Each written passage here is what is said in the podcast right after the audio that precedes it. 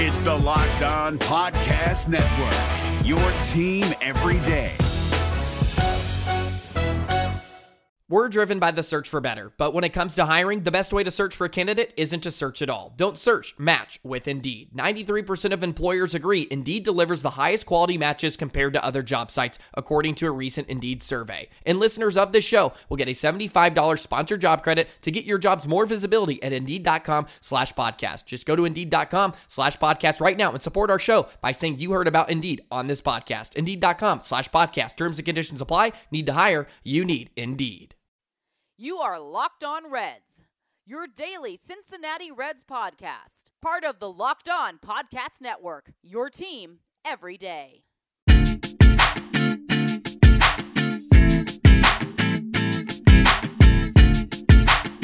What's up, Reds fans? My name is Jeff Carr, and you are Locked On Reds.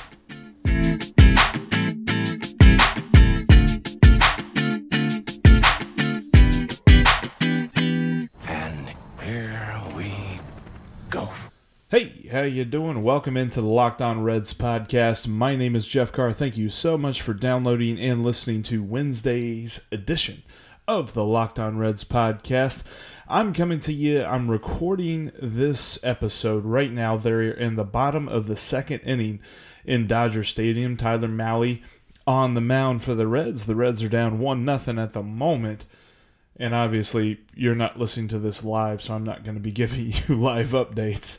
But um, one of those things that I learned a lesson after recording after a late night game on the West Coast.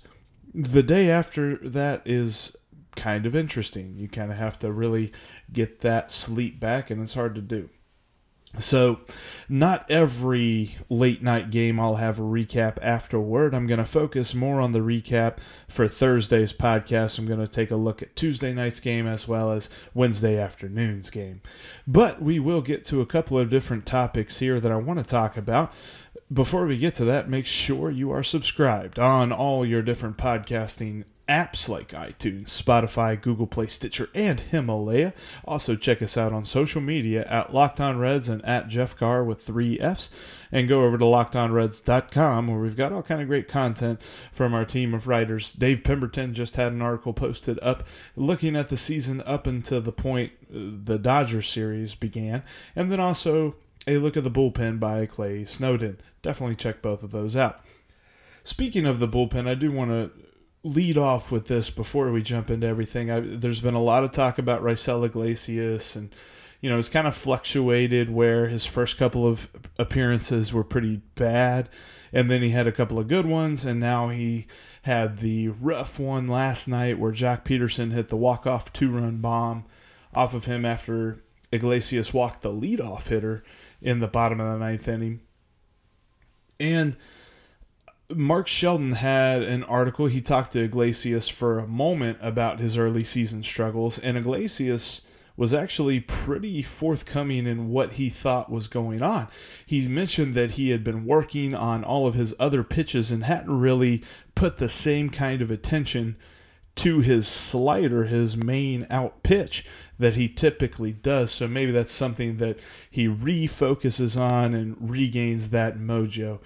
And then in the other world of sliders, let's talk about a slider that is just killing it.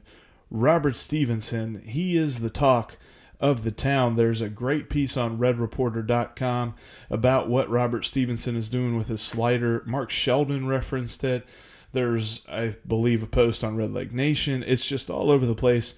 Bob Steve's renaissance in 2019 is due to the dominance of that slider, and he's just getting it all over the zone, just striking guys out, making a miss. It's been phenomenal to watch thus far. Let's hope he can continue that success. And speaking of trends, when it comes to the early season in 2019, this is kind of what I want to start with tonight. Tonight, we're going to have some different segments and things like that since we don't I'm re- recording during the game. But with the trends and small sample size, right? You, you're going to hear that a ton until probably about June, uh, maybe in the middle of May. But uh, as for right now, it's a tiny sample size. But right now, the Reds just hate the first inning. They hate trying to pitch in it, trying to get out of it. They've allowed more runs in the first inning than any other inning. They've allowed 10 runs in the first inning, you know, combined for the season coming into tonight's game. And then they gave up another run in the first, so now it's 11. And they're mo- they're giving up the most hits in the first inning. They've given up three home runs in the first inning. It's more than any other inning so it's like, man, can you just can you get out of the gate unscathed? Can you get to the bats, you know, when when you're at home or something like that without handing them a deficit? In in Tyler Mahle's case, especially, Joel Luckhaupt had a tweet where he said that Tyler Mahle has yet to pitch with anything other than a zero in the Reds scoring column. He's gotten absolutely zero run support. That's not an exaggeration. Literally, no runs have been scored in any of his starts this season. He's had only just a few, but he's had some really good ones. And it's something that will be something to watch in the coming weeks because Mahle, as a lot of people are starting to talk, and I kind of approached this idea a little bit on Tuesday's episode Mahle is making a case to stay in the rotation whenever Alex Wood is healthy and ready to return to the big league rotation. And what is something that uh, you know the the Reds are far more analytically driven than they've ever been. So maybe they overlook this sort of thing, but his success when it comes to the record, and this is why pitcher wins is such a goofy stat is based on the fact that no one has scored any runs for him while he's pitched. And it'd be nice to see him get some run support because he's had it working, man. And even in the first inning tonight, the reason that the Dodgers scored a run was because there was a runner on first and third and two outs, and a ground ball was hit to Derek Dietrich up the middle. Dietrich gloved it, but looked like he was off balance with his footing and not sure what to do with it. So he tried to like backhand flip to Jose Peraza at second base. Well, Kike Hernandez was already safe at second before the ball even got there. So it was a bad decision. He should have went to first because he made that bad decision. The runner on third ended up scoring, and that's why Tyler Mahle wasn't wasn't able to make it out of the first inning without giving up a run. In fact, the very next batter, Tyler Mahle, struck him out on three pitches. So he's still pitching really well.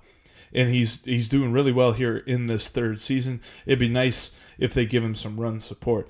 I do want to talk about one of my favorite topics, and it pertains to the Reds. I'm going to talk about food at Great American Ballpark in just a moment. But before we get to that, make sure that you check out Locked On MLB, hosted by Sully Baseball. It's a great look around the league. He talks to different hosts of Locked On podcasts for each team.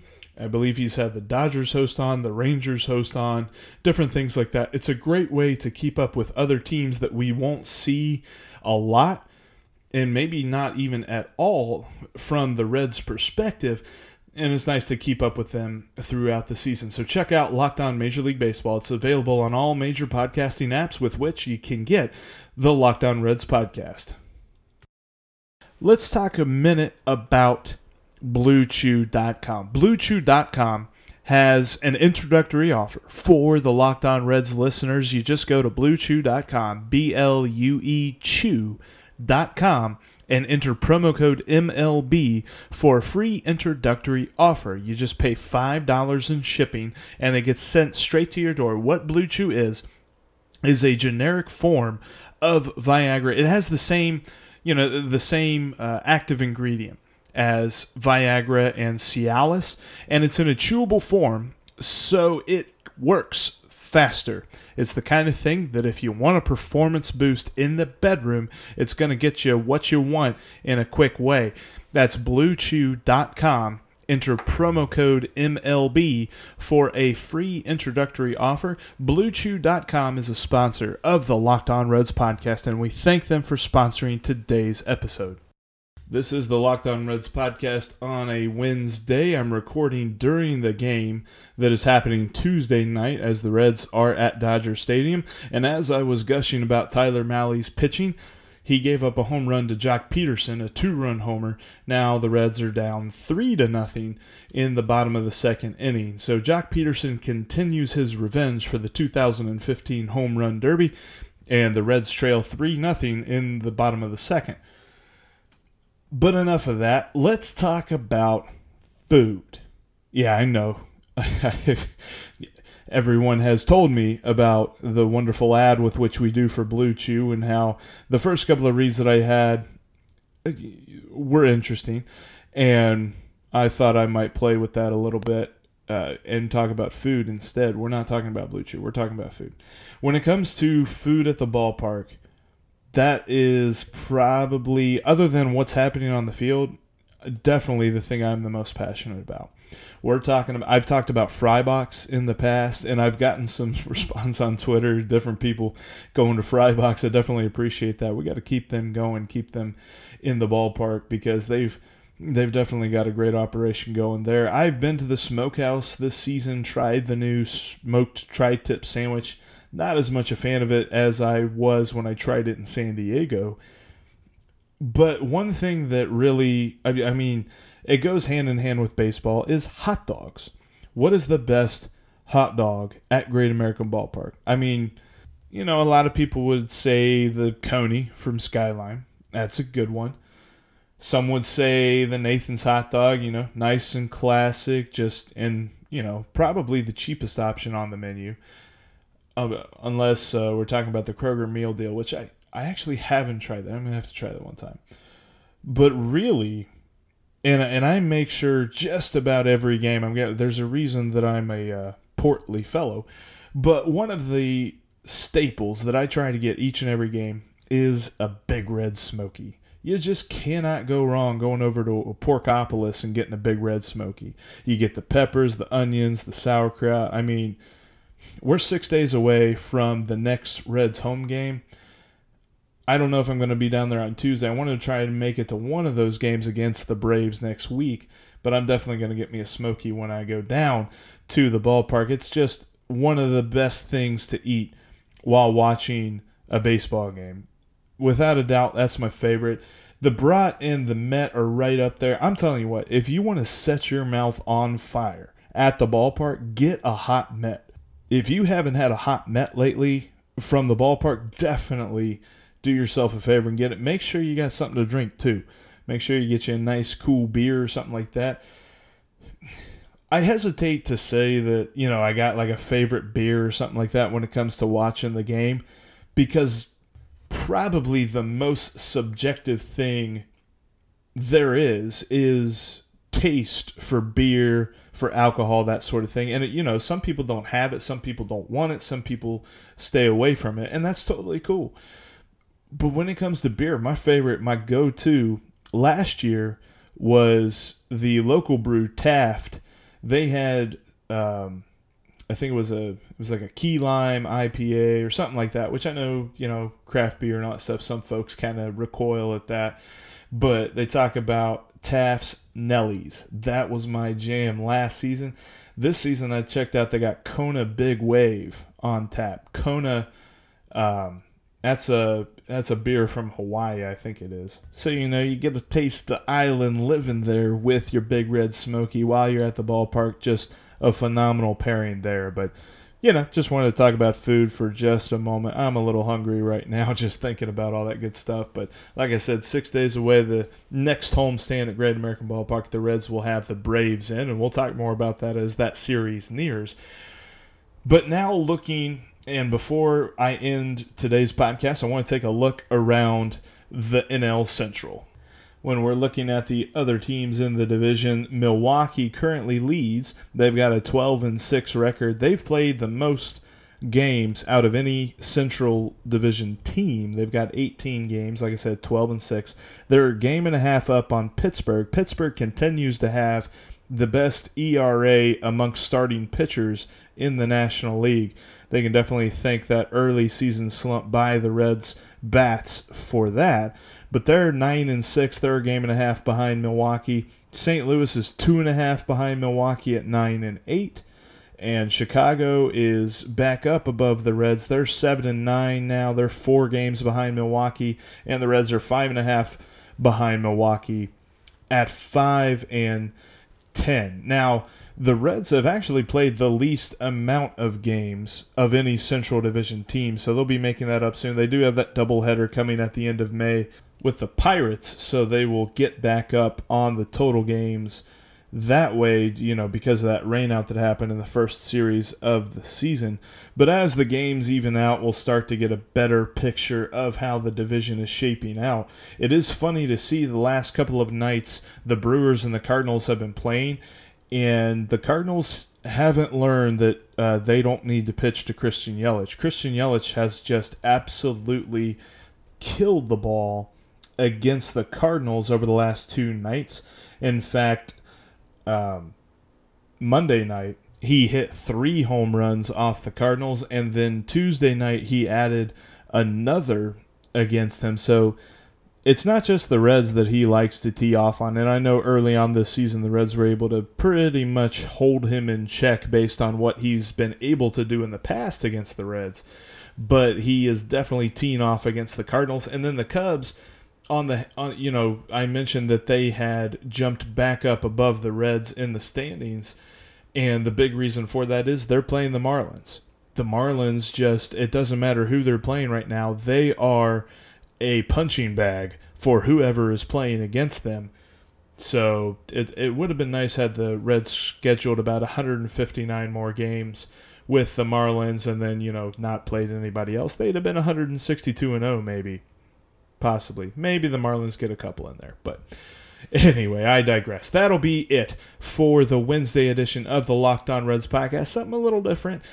Tomorrow's podcast will be back to normal. I'll recap Wednesday's game as well as Tuesday night's game, which as we speak, the Dodgers are continuing to score in the bottom of the second inning. The first two innings for the Reds have just been completely way too long in this game. Anyway, that's it for today's episode. Thanks so much for listening to the Locked On Reds podcast. Make sure you're subscribed on iTunes, Spotify, Google Play, and Stitcher. Check us out on social media at Locked On Reds and at Jeff Carr with three F's, and then look up lockedonreds.com for even more content provided to you each and every day by your only daily podcast for the Cincinnati Reds. My name is Jeff Carr, and I will talk to you guys tomorrow. Hey, Prime members, you can listen to this Locked On podcast ad free on Amazon Music. Download the Amazon Music app today.